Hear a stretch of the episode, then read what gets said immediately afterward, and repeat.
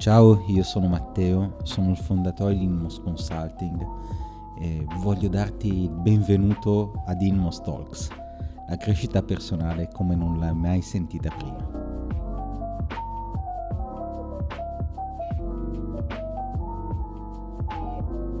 Ciao ancora una volta da Matteo di Inmost, benvenuto a questa nuova puntata, la nona, di Inmost Talks.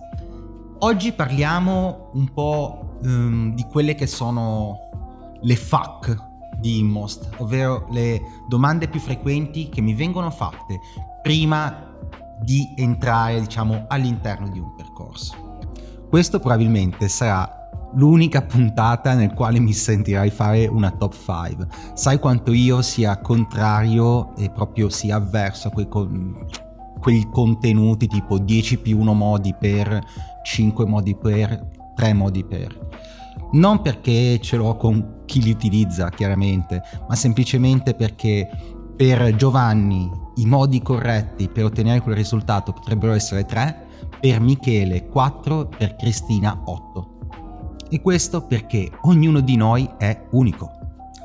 Bene, arriviamo alla nostra top 5 delle domande che mi vengono fatte prima di iniziare il percorso alla numero uno c'è quante sessioni ho bisogno per fare un cambiamento.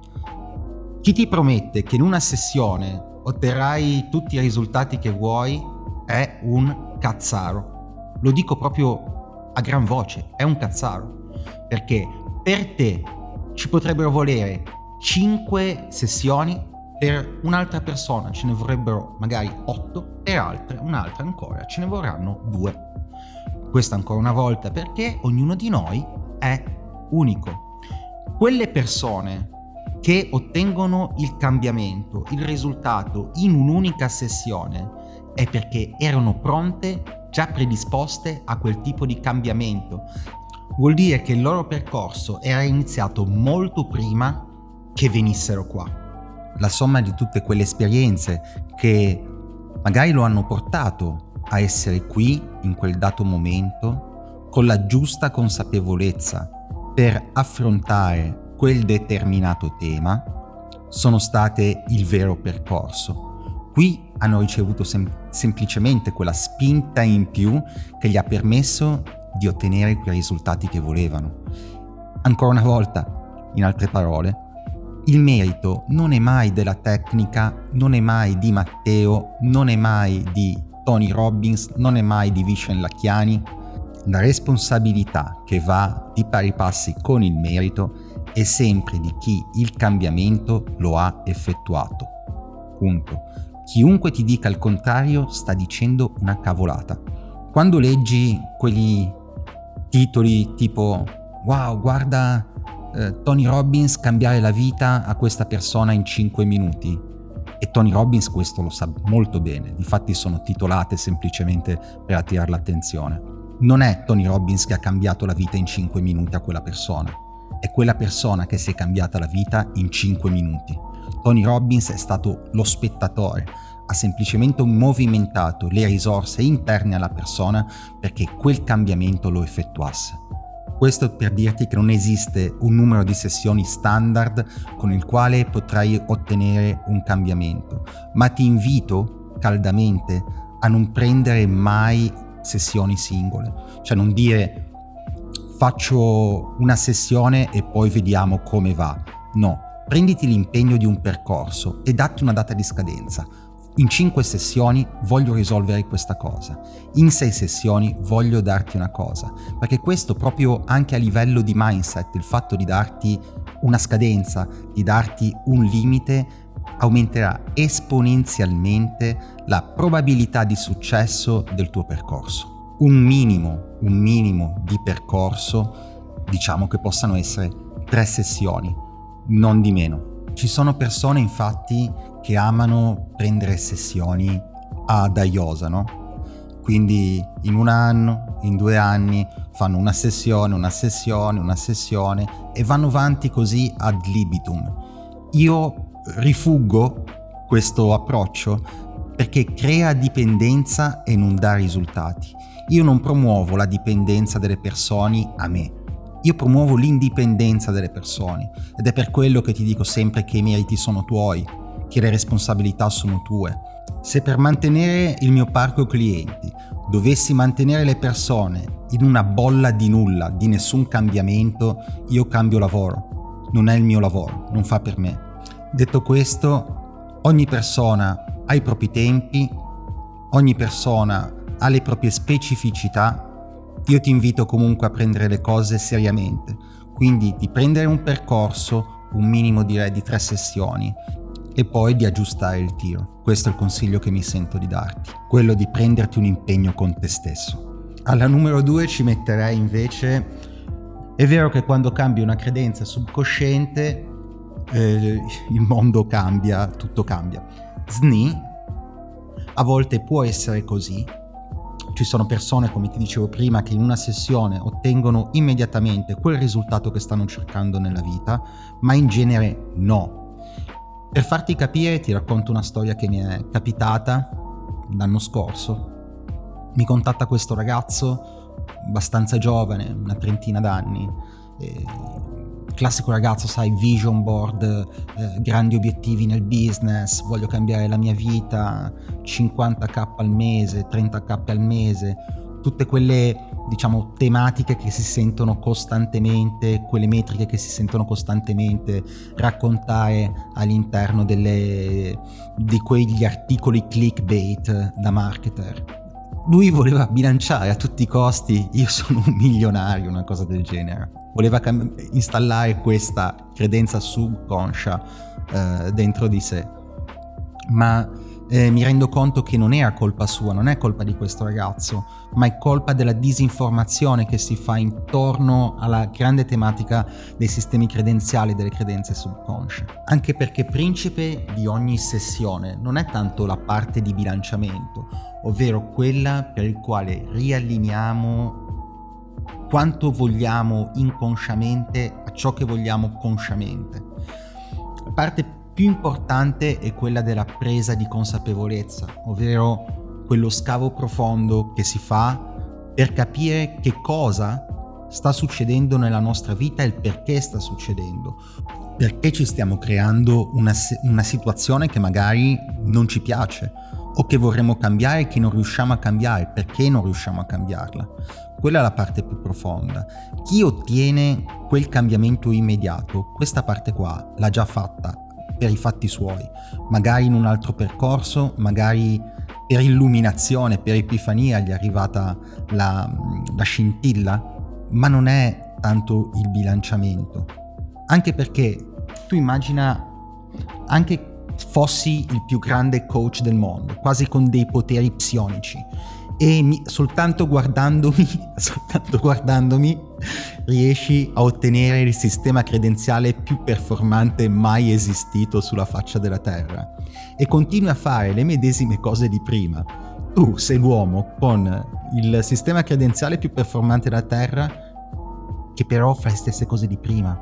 Una parte fondamentale è il piano d'azione quando noi facciamo la quarta parte del, di come si struttura una, una sessione, proprio quella della fase di attuazione.